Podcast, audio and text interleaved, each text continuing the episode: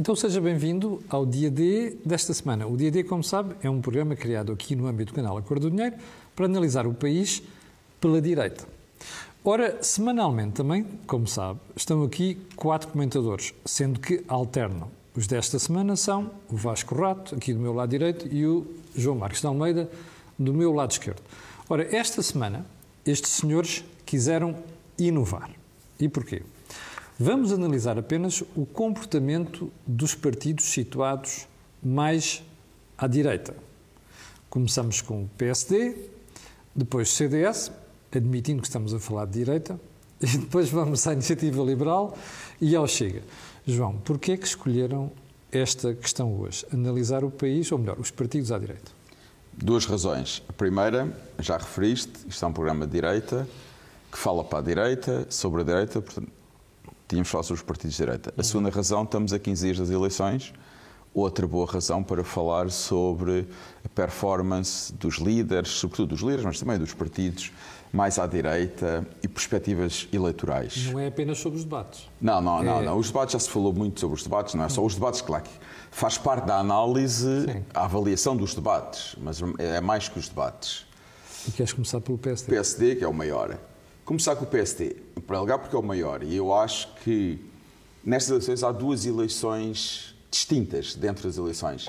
É a eleição para primeiro-ministro, entre o PSD e o PS, ver quem ganha, ou quem tem condições de formar governo.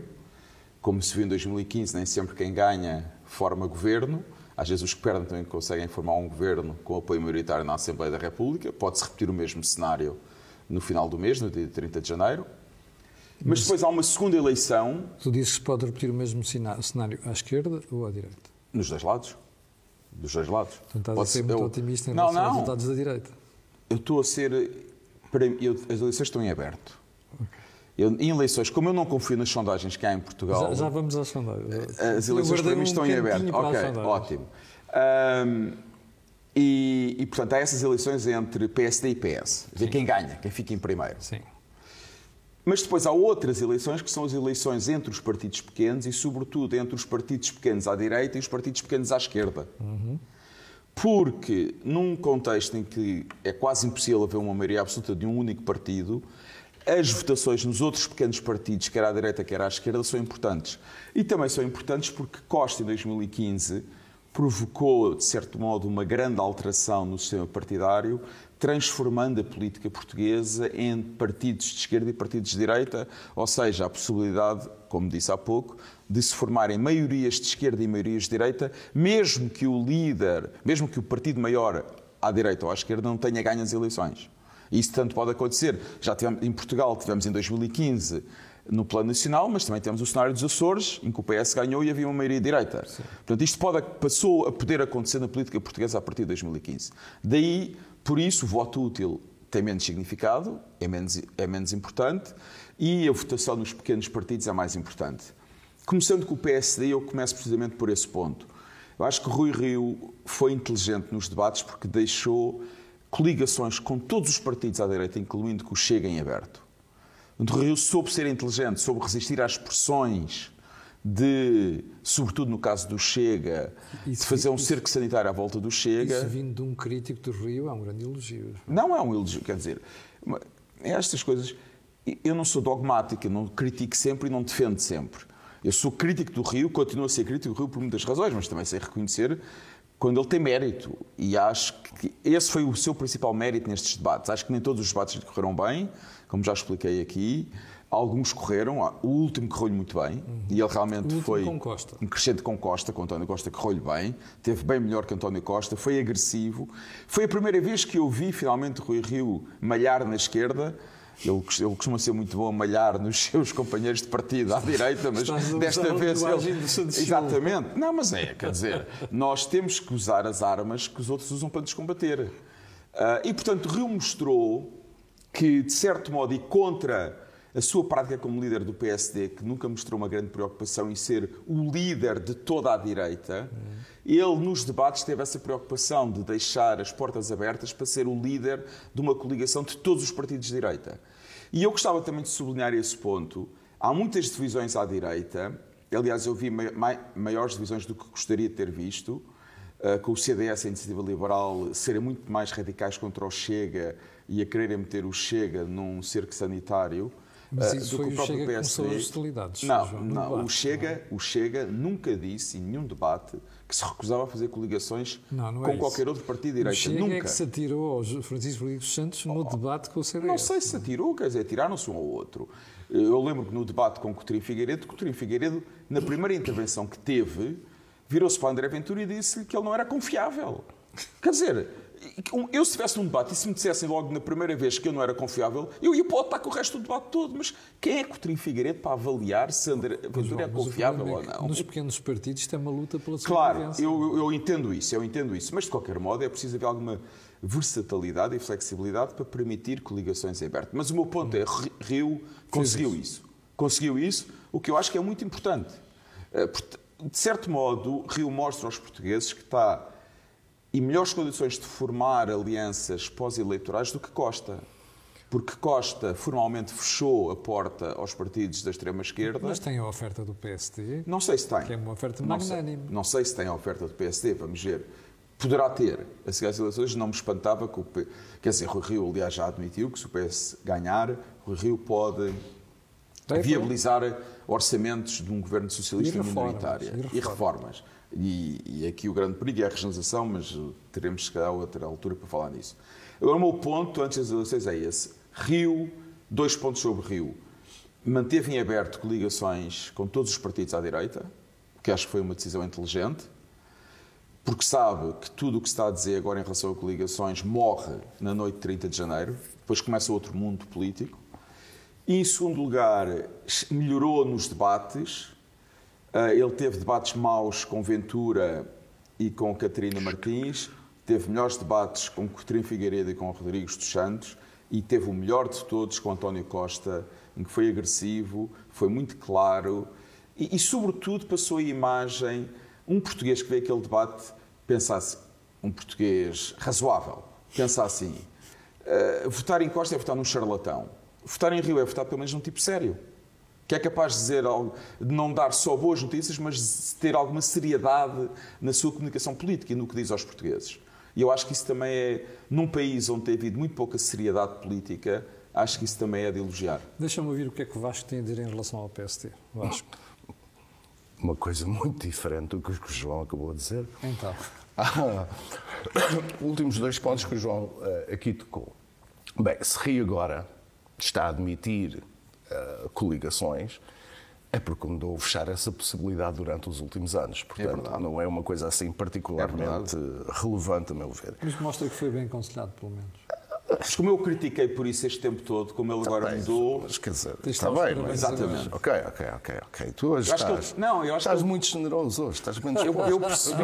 Eu percebi no debate com o Costa que o Rio começou a ver o Dia D e usou alguns argumentos que nós usamos aqui. Eu usei o adjetivo magnânimo. É, está magnânimo. Eu gosto de ver assim, eu nem tanto, mas gosto de ver assim. Mas a segunda coisa, tu disseste também parece ser importante... que é esta ideia de que as pessoas acham que o Costa é um aldrabão e, portanto, votam no Rio porque ele é sério. Também é curto, quer dizer, estamos a falar de talvez 2%, 3%, 4% do eleitorado, não consigo quantificar, mas é os descontentes com o costismo, quer dizer, e supostamente é esse eleitorado que nos últimos anos Rio tenta seduzir. E, portanto, se assim é, também não vejo grande mais-valia nisto. Agora, eu penso que há aqui um problema com o PSD, que é o seguinte, quer dizer, nós olhamos para o PSD e não se vislumbra um impulso reformista. Aliás, esse impulso reformista, a meu ver, hoje está de formas diferentes, está no Chega e na Iniciativa Liberal. Nós pensamos nos debates, enfim, na campanha eleitoral das últimas semanas, e conseguimos recordar 2 momentos, que é o momento das penas perpétuas, com Rio e Ventura, não é? Como se isso interessasse alguma coisa. Mas depois recordamos, no último debate com o Costa, o momento TAP. O momento TAP é tão importante porque, finalmente, não é? Temos uma divergência significativa entre Rio e Costa. Porque eu não percebo porque é que esta posição sobre a TAP não foi adotada desde o início do processo, mas enfim, estava Estava à vista de toda a gente. Mas, de qualquer forma, surge este momento e diz, Rio teve tão bem porque desmascarou, para aquelas coisas todas que fez, de facto. Bom, mas isso assume a relevância que está a assumir justamente porque no resto não vislumbramos alternativa. Notamos, deixa-me acabar, rapaz, notamos pequenas diferenças e, portanto, a TAP assume proporções gigantescas que nunca deveria assumir, mas continuamos sem uma alternativa. E tu dizes, mas o Rio pode chegar a primeiro-ministro. Pode! Mas se chegar a primeiro-ministro, chega a primeiro-ministro com que visão para o país, o que é que ele quer, etc, etc, etc. Estas questões, enfim, ainda há 2 semanas, talvez para clarificá-las, mas se ele não aclarar este posicionamento rapidamente, não me parece que o PSD consiga o dinamismo que precisa, de facto, para mobilizar as pessoas. Mas o que me preocupa, e penso que provavelmente acontecerá, é que no dia 30 à noite, porque vamos ter um especial de eleições, sim, senhor. Ou no dia 31, estaremos aqui a dizer que o legado do Rio dos últimos 6 anos foi transformar um grande partido português num partido médio, que até pode estar no governo, mas é um partido médio. E este eleitorado do Chega e da Iniciativa Liberal, que vai fugir, a meu ver, no dia 30, foge do PSD, esse voto não regressa. E, portanto, o PSD, aquele partido maioritário, aquele partido grande português, passa a ser um partido médio. Eu concordo com este ponto do Vasco. Mas eu, apesar de tudo, além da TAP, acho que houve outra diferença que é mais importante do que pode parecer na discussão do debate, porque foi um pouco técnica. O facto de Rio dizer que quer baixar primeiro o IRC e só depois o IRS, ao contrário do PS, exato, e são políticas fiscais opostas, tem significado, porque é um modelo económico muito diferente para o país. Mas para não enganarmos as pessoas, convém lembrar que as mexidas que Costa anuncia para o IRS são diminutíssimas. Claro que são, okay? Exatamente. Mas o ponto aqui, eu queria focar mais na filosofia de visão para o país. No fundo, o que o Rio está a dizer é, primeiro nós precisamos dinamizar a economia, crescer e ajudar as empresas, que é quem faz a economia crescer. Quando ela crescer, começa a distribuir. O PS quer distribuir antes de fazer crescer a economia. Isto é uma posição muito diferente da esquerda. Exatamente, é muito diferente. E foi muito inteligente para é que é muito diferente. Portanto, é uma visão para a economia muito diferente e que, na minha opinião, é correta. Mas mais do que isso, também aí, podemos falar também nisso quando falamos de outros partidos, é precisamente aí, na parte fiscal e de ajuda às empresas, em que há terreno de entendimento para os 4 partidos à direita. Porque o Chega também defende isso. E quando falamos do Chega já explico melhor esse ponto. Mas, portanto, eu só queria dizer em relação ao Vasco, eu concordo basicamente com o que o Vasco disse em relação ao Rio e ao PSD, sobretudo a fuga de votos para o Chega e para a Iniciativa Liberal, e isso aconteceu, usando a expressão inglesa, under Rio's watch, I'm afraid to say, foi Rio, permitiu que isto acontecesse. Exatamente. E também acho que é difícil os votos voltarem. Certamente não voltarão enquanto Rio for líder do PSD, mas também as divergências, concordo, foram mais do que a TAP. Vamos para o CDS. O CDS, muito rápido, para falarmos também dos outros. O CDS, acho que foi de todos os 4 partidos à direita o que começou a campanha numa situação pior, com o partido muito dividido, o líder muito atacado internamente, mas também externamente, com uma péssima imprensa, ainda aos debates... Mas eu suspeito que foi mais atacado por dentro do que por fora. É verdade. Ele também contribuiu, de certo modo, eu acho que ele deveria ter realizado o Congresso. Sim, isso foi o erro dele. E foi um erro que ele cometeu e provavelmente teria o ganho e ia com uma legitimidade reforçada para as eleições. Cometeu esse erro. E ao não fazê-lo, permitiu ainda mais os ataques internos. Mas também foi atacado externamente, com péssima imprensa. Mal os debates tinham começado, já toda a gente dizia que ele era o grande derrotado dos debates. Ele ainda quase só tinha feito um debate, já diziam que ele era o grande derrotado dos debates. A verdade é que lhe saíram muito bem os debates. E a verdade é que ele foi melhorando durante os debates. Eu acho que o debate dele com o Chega foi muito mau. Foi talvez o pior debate entre os partidos de direita. Foi péssimo, foi um debate muito mau mesmo.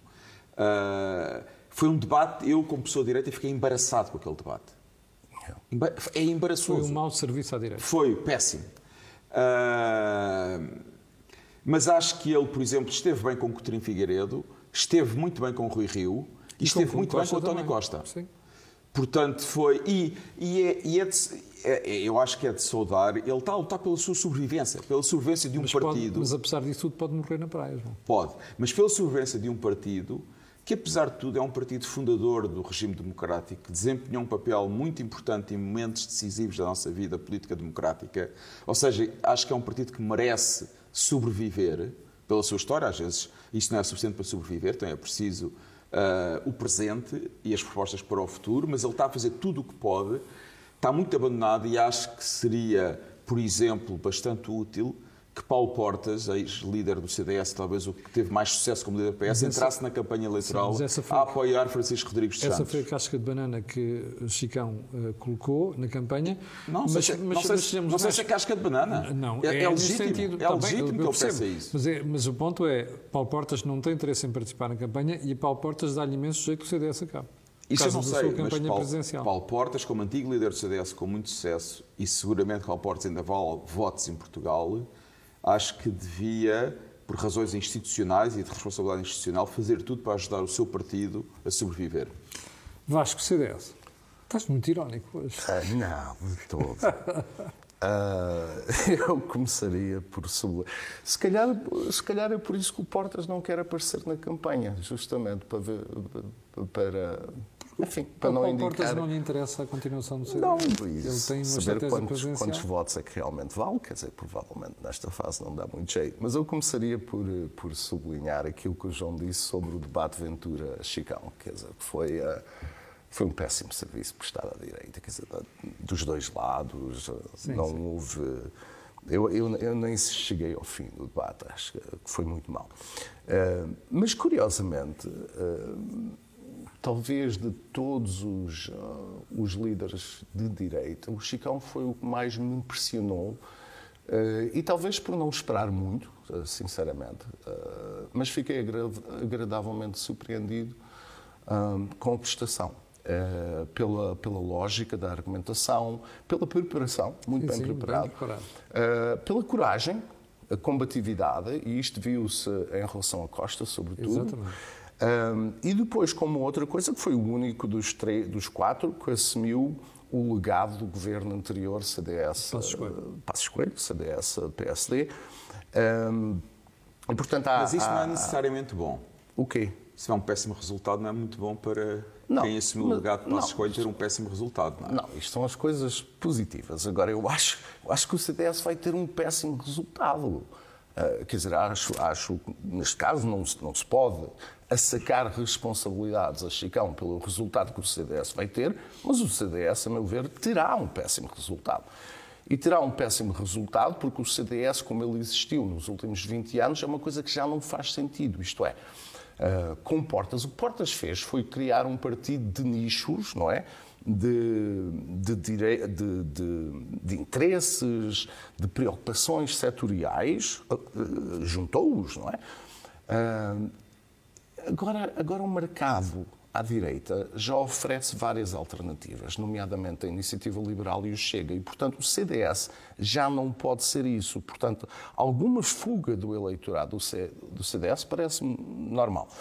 O que eu acho que Chicão ainda não conseguiu fazer, mas também acho que mais ninguém o conseguiria fazer, é explicitar exatamente qual é o papel do CDS, o que é que o CDS representa. Ou seja, o que é que traz de novo a esta direita? Sim, exatamente. Eu se fosse, não sou, mas se fosse um eleitor tradicional do CDS, porque é que deveria continuar a votar no CDS e não ir para a Iniciativa Liberal ou para o Chega? Essa resposta, a meu ver, não foi dada e, portanto, eu concordo contigo, o CDS é um partido importante da nossa democracia, mas é um partido cujo papel já não é claro. E eu penso que com o mercado eleitoral, ou com as escolhas que existem, não há espaço para o CDS e, portanto, não sei se o CDS terá mais do que 1 ou 2 deputados. Eu duvido muito. Sim. É provável. João, sobra-nos Iniciativa Liberal e o Chega. Queres começar pela Iniciativa Liberal? Iniciativa Liberal. Não te está a surpreender a campanha da Iniciativa Liberal? Bom, o primeiro ponto que eu queria dizer em relação à Iniciativa Liberal é um ponto genérico, mas que acho que é muito importante e gostaria de sublinhar. Eu gosto que haja um partido que defende políticas liberais para Portugal. Uhum. Eu identifico com muitas ideias liberais. Para mim, a liberdade política, económica, moral, são valores fundamentais. E gosto que haja um partido que defende e que coloca a liberdade como o valor mais importante na vida pública, na vida política. Acho que de vez em quando mostram algumas lacunas doutrinais. Às vezes parece que é um partido que reduz muito o liberalismo à dimensão de reformas económicas e de mercado. O liberalismo é muito mais do que isso. E no que é mais do que isso, não estou seguro que a Iniciativa Liberal seja verdadeiramente um partido liberal. Uhum. Portanto, há problemas doutrinais sérios com a Iniciativa Liberal, e acho que era um partido que, se identificando como um partido liberal, precisava de fazer um bom trabalho doutrinal, porque, apesar de tudo, não é um partido que se queira definir apenas por ser um partido pragmático. Portanto, é um partido que quer adotar uma raiz doutrinal muito forte, então para isso tem que ter mesmo uma doutrina forte, e neste momento não tem. Acho que vamos fazer trabalho nesse precisamos verdadeiramente fazer trabalho. Mas isso leva muito tempo. Leva, mas não é porque um trabalho demora muito tempo que não se deve começar. Pelo contrário, claro. É por demorar muito tempo que tem que começar já. Eu sei que demora muito tempo, mas tem que ser feito. Aliás, alguns aspectos... Tem que ser feito, e a Iniciativa Liberal precisa de fazer esse trabalho. Quer dizer, há um déficit de cultura política e de cultura liberal no partido, num partido que se diz liberal, que é grave.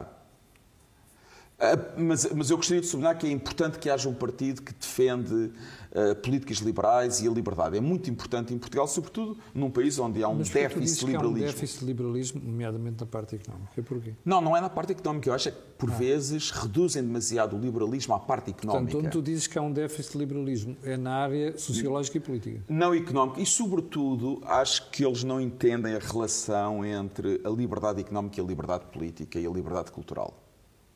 Não fazem essa ligação. O que é que queres dizer com isso? Quero dizer com isso, por exemplo, a liberdade económica assenta num princípio que é o respeito pela propriedade privada. É do respeito pela propriedade privada que todas as políticas económicas, como o apoio à iniciativa privada, o apoio às empresas, menor carga fiscal, todas essas políticas advêm desse princípio. E o princípio da propriedade privada não é um princípio económico, é um princípio político. É o respeito pela propriedade privada que leva a uma sociedade civil forte. E é isso que permite viver num país onde o Estado não seja muito forte. E eu acho que a iniciativa liberal muitas vezes não faz estas relações e não é capaz de explicar isto. Uhum. E tu achas que isso pode ser intencional? Portanto, fica pela rama em vez de ir às raízes do pensamento liberal. Mas achas que pode ser intencional no sentido de que cada vez que a esquerda... Não, eu acho que não é intencional, eu acho que é ignorância, que é falta de leitura, mas não é estranho, que é falta de conhecimento. Não é intencional. O que nós temos visto é que cada vez que a esquerda apanha alguma ideia nova, carrega em cima dela, como foi da Flatex, com aquele papão do olho. Mas por isso mesmo é que é preciso ter raízes doutrinais fortes para saber responder aos ataques da esquerda. E achas que essa capacidade de melhorou nos últimos dias? Não, acho que não. Não te convenceu o debate com o Cotrim Figueiredo e António Costa? Acho que o Cotrim Figueiredo esteve bem no debate com o António Costa, esteve bem noutros debates, acho que esteve bem no debate com o Rui Rio, acho que esteve bem também no debate com o Rodrigues Santos, há pouco disse que foi um bom debate, tiveram os dois bem, com o Rui Rio também.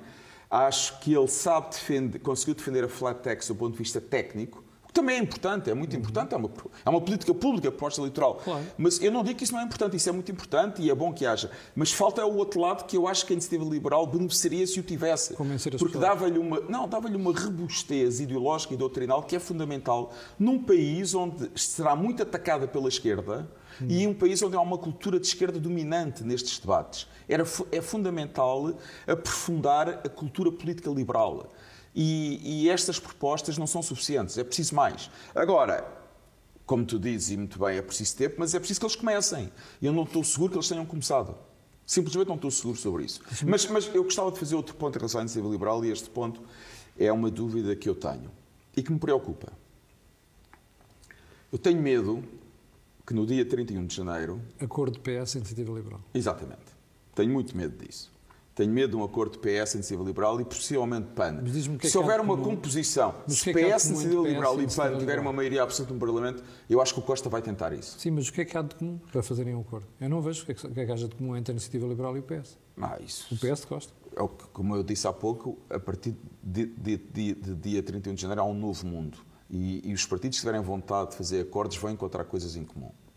Estou seguro sobre isso. E isso preocupa-me. Preocupa-me porque eu acho que o PS vai tentar fazer um acordo com a Iniciativa Liberal porque o António Costa interessa-lhe muito que o resto da Europa veja que ele fez um acordo com um partido liberal, da família liberal, no Parlamento Europeu. Para se preparar para dar um salto para o Parlamento Europeu. Pelas suas ambições europeias. E, portanto, o que eu gostaria muito como eleitor de direita, era que a Iniciativa Liberal desse-nos a certeza absoluta, de um modo absoluto, que nunca fará uma coligação parlamentar ou governamental com o PS. Doutor Cotrim Figueiredo, se estiver a ouvir o João Marques de Almeida, tem uma excelente oportunidade para desmentir. Mas eu vou explicar melhor a minha preocupação amanhã no artigo do Observador, portanto, fico por aqui. Fica já a publicidade feita ao artigo do Observador. Vasco, qual é o teu take sobre a Iniciativa Liberal?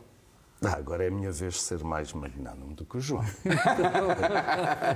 Mas eu fui magnânimo, eu disse que é uma boa... Porque é bom haver um partido. Apesar de tudo, vamos lá ver. Eu acho que os senhores e as senhoras da Iniciativa Liberal têm algum tino e, portanto, nem lhes passa pela cabeça um acordo com António Costa. E se lhes passar isso pela cabeça e se concretizar, adeus Iniciativa Liberal. Não, quer dizer, o eleitorado da Iniciativa Liberal, julgo eu, que jamais iria perdoar um entendimento com o senhor que nos trouxe até este ponto, e que isso fique bem claro.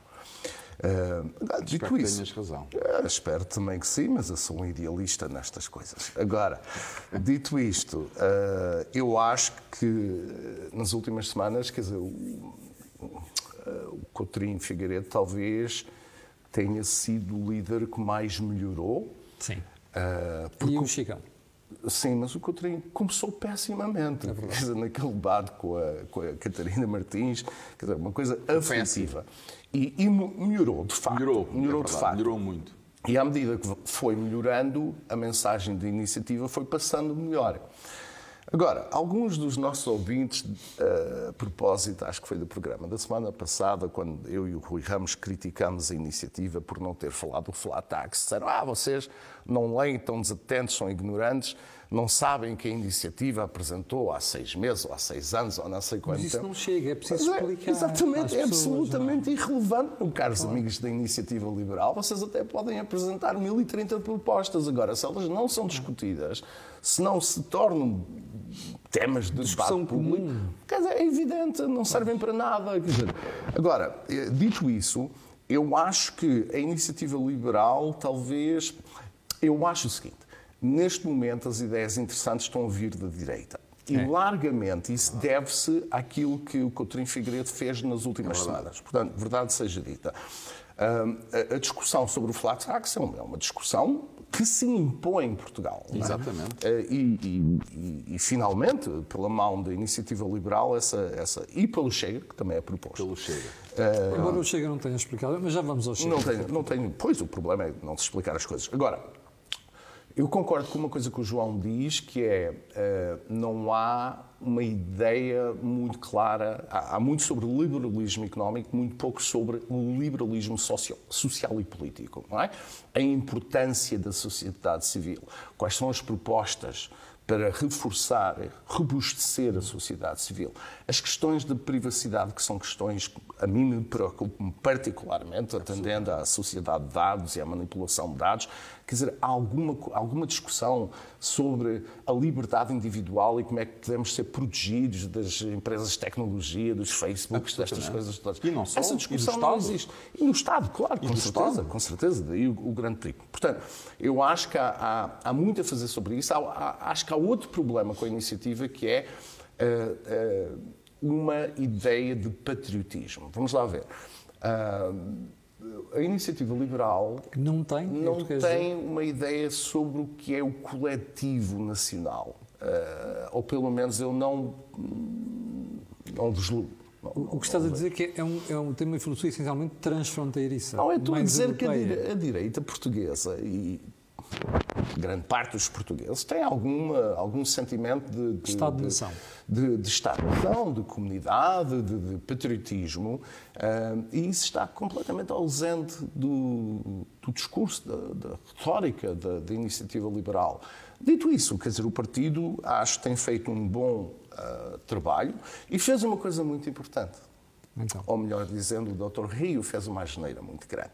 A partir do momento em que o Dr. Rio diz que faz uma aliança com a iniciativa liberal, as pessoas do PSD, que estavam ali a pensar, talvez, se votavam ou não votavam, estão livres para votar na Iniciativa Liberal. Espero que o façam. Eu não sei o que é que vão fazer. Eu espero que o façam. Não sei o que é que eu sou militante do PSD. Eu sei, Vasco, mas é que eu tenho esta liberdade enorme de não ser militante do PSD, nem de qualquer outro partido. Mas eu também, apesar dos últimos anos, mantenho a minha liberdade. E, portanto, eu acho que isto foi um erro trágico da parte de Rui Rio. Portanto, aquilo que tu disseste logo no início, que ele abriu as portas às coligações, com certeza, mas também abriu as portas à fuga de voto para partidos que agora, esse eleitorado tradicional do PSD sabe que está garantido. Mas eu acho... Mas eu esse ponto, estamos a ficar sem tempo. Vamos já ao Chega. Eu esse ponto acho muito importante que o Vasco disse. E, de certo modo, o voto útil à direita é quase o voto na Iniciativa Liberal ou no CDS. Sim, já não existe.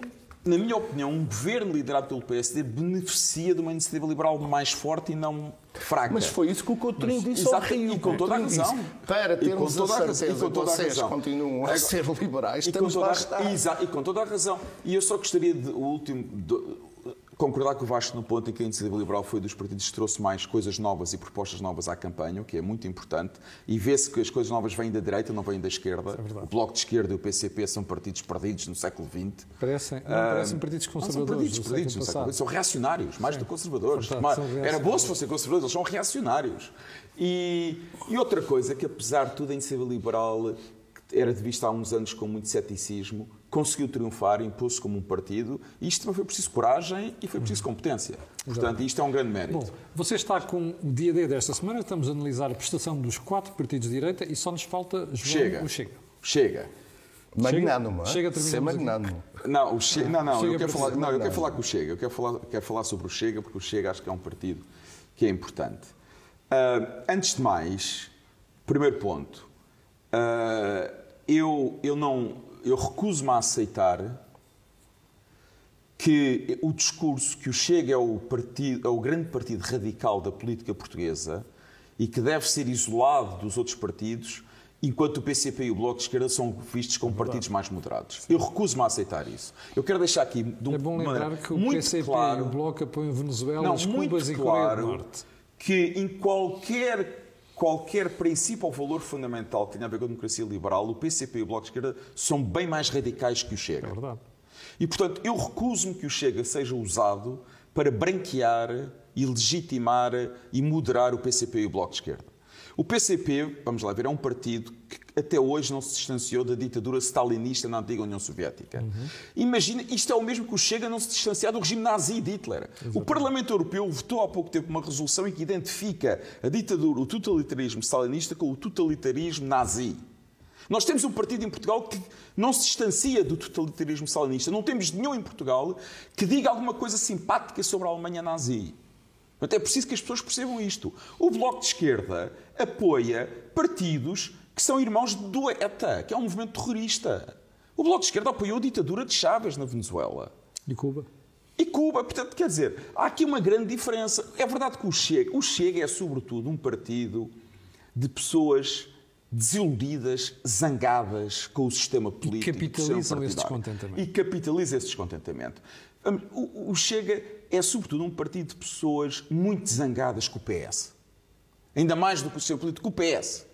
Por isso é que Ventura, o melhor debate de Ventura foi com António Costa, porque soube exprimir muito bem a raiva que as pessoas têm ao PS. E foi aquele debate onde muita gente do PSD, do CDS e até julgo da Iniciativa Liberal, que noutras coisas é crítico de Ventura, identificou-se com ataques que Ventura fez a Costa, porque há uma grande raiva com coisas que o PS fez neste país nos últimos 20 anos. É visceral. E Ventura sabe capitalizar muito bem essa insatisfação. Este é um ponto importante. Em segundo lugar, aqui vou ser menos positivo, eu acho que Ventura perde muito em duas coisas. Uma é insistir em temas que não interessam à maioria dos portugueses. Castração química dos pedófilos e a prisão perpétua. Quer dizer, ele tem razão. Só não há nos países da União Europeia só há 2 países sem prisão perpétua, que é Portugal e a Croácia. Uhum. Todos os outros têm. E ao contrário do que dizem muitos, de uma forma ou de outra têm ou prisão perpétua revista, ou prisão perpétua que não é revista para alguns crimes, mas que é revista para outros. Tem razão nisso. Mas esses temas não interessam à maioria dos portugueses. E ele fala em 2 ou 3 temas que interessam aos portugueses. Fala na questão fiscal, defendendo também a flat tax. E aqui há a possibilidade de entendimento entre a Iniciativa Liberal e o Chega e de influenciar positivamente um governo do PSD. Fala de desburocratizar a vida empresarial e a vida pública portuguesa, o que é muito importante. Quem falar com pequenos empresários, com pequenos comerciantes, percebe, e profissões liberais mesmo, o pesadelo que é a burocracia para se começar um novo negócio ou um novo investimento. E também falo do combate à corrupção, que é uma coisa, e sim, importante para os portugueses. Portanto, eu acho que o Chega devia falar muito mais do que está no seu programa e que é importante para os portugueses e deixar de lado a pena perpétua, a castração química para os pedófilos e até os ciganos. Chega de estar a falar de ciganos. Já se percebeu qual é o problema, não até, vale a pena falar mais disso. Até nos apoios sociais há muito. Exatamente. Portanto, eu acho que o Chega devia se focar noutros assuntos e deixar estas bandeiras de lado. E, finalmente, outro tema, acho que ainda está por provar que André Ventura é capaz de se rodear de pessoas competentes. Eu tenho uma grande curiosidade em ver qual é a lista. Para mim é um dos pontos de maior preocupação. Qual será a lista de deputados, quem são os deputados eleitos, porque têm que aparecer outras pessoas de qualidade. Um partido não pode ser uma pessoa só. Até na Iniciativa Liberal nós conseguimos identificar 2, 3, 4 pessoas que já apareceram, que têm visibilidade. O Chega continua a ser o partido de André Ventura. É um problema. Vasco, Chega. Bom, antes de falar do Chega, queria dizer aos espectadores que são militantes do Chega ou simpatizantes do Chega, que aqui ninguém é anti-Chega. Tenta-se fazer uma análise mais ou menos objetiva, ou pelo menos do nosso ponto de vista. Aqui, portanto, os comentadores aqui não são bem iguais aos comentadores da televisão dos outros semanas. Exato, okay? Portanto, tem opinião. Há pouco o João falou no Observador, eu também escrevi, acho que foi a semana passada ou na outra, já não me lembro, um artigo no Semanário Novo, onde dizia Ventura veio para chegar e para não ficar. Me parece, para ficar. Chegar já chegou, veio para ficar e não parece que motive qualquer antissentimento anti-Chega. Portanto, take the red pill, gente. Portanto, agora, dito isso, tem alguma ambiguidade em relação ao Chega. Porquê? Parece-me que Ventura, nas últimas semanas, teve a tarefa mais fácil e a mais difícil. A mais fácil era fazer aquilo tem vindo a fazer. Isto é, continuar a... Exatamente, manter o discurso, mobilizar o descontentamento, estas coisas que tu referiste, bem, João, e acho que ele fez isso. O mais difícil era ir para além disso, exatamente. Ou seja, eu acho que Ventura tem de decidir uma vez por todas se quer continuar no registro gladiador ou se quer ser um César, isto é, se quer continuar a liderar um exército de descamisados, no sentido peronista, não é? Ou se quer ser alguém com que se pode contar para o governo. O facto de Cotrim Figueiredo ter feito aquela afirmação, aquele reparo, você não é uma pessoa confiável, e que essa caracterização tivesse ganho tração, como ganhou, é indicativo do problema. Agora, eu acho que o Chega vai ser incontornável em qualquer solução à direita no futuro. Absolutamente. E desse ponto de vista, acho que o eleitorado do Chega é mais, e no futuro será mais fiel ao Chega do que o eleitorado da Iniciativa Liberal. Ou seja, quem está no Chega já não regressa aos outros partidos. Agora, é esse trabalho que Ventura tem de fazer. Mas isso passa, a meu ver, por convencer os portugueses que é uma alternativa credível como parceiro de governo. Talvez, exatamente. Mas eu admito perfeitamente que Ventura acha que neste momento não é o tempo para fazer isso, que é o tempo para consolidar os ganhos, admito perfeitamente. Mas mais tarde ou mais cedo, esse é o desafio. Mas estamos a aproximar-nos e ele tem esse desafio, eu acho que por vezes ouço Ventura e acho que ele não consegue sair daquela bolha de descontentamento, de raiva até, que existe naquele eleitorado. E ele tem que dar o salto para uma posição construtiva. E só para terminar muito rapidamente, Camilo, estamos a posição dos outros partidos de direita em relação ao Chega. Eu acho que a posição inteligente não é dizer nós consigo não conversamos. Isto foi a posição do CDS e da Iniciativa Liberal, mas é simplesmente dizer o seguinte. Nós vamos colocar condições. Nós não vamos discutir a prisão perpétua, João, nós não vamos discutir estes temas, mas queremos, mas se tem propostas de política fiscal com as quais nós nos identificamos, se tem propostas de políticas de combate à corrupção com as quais nós nos identificamos, se tem políticas de combate à burocratização excessiva que há em Portugal com as quais nós nos identificamos, então, sim senhora, vamos nos sentar e conversar. Porque nós não... André Ventura é mais do que André Ventura representa muitos portugueses que votaram nele. Pois, esse é que é o ponto, João. Nós não podemos pôr os deputados a substituírem-se ao povo. Se o povo pôs lá um partido, esse partido é legítimo. Com certeza. Sobretudo um partido que não... Seja o Bloco de Esquerda ou o Chega. Mas sobretudo, ainda eu acho mais o Chega, porque o Chega não ataca em nada os princípios fundamentais de uma democracia liberal.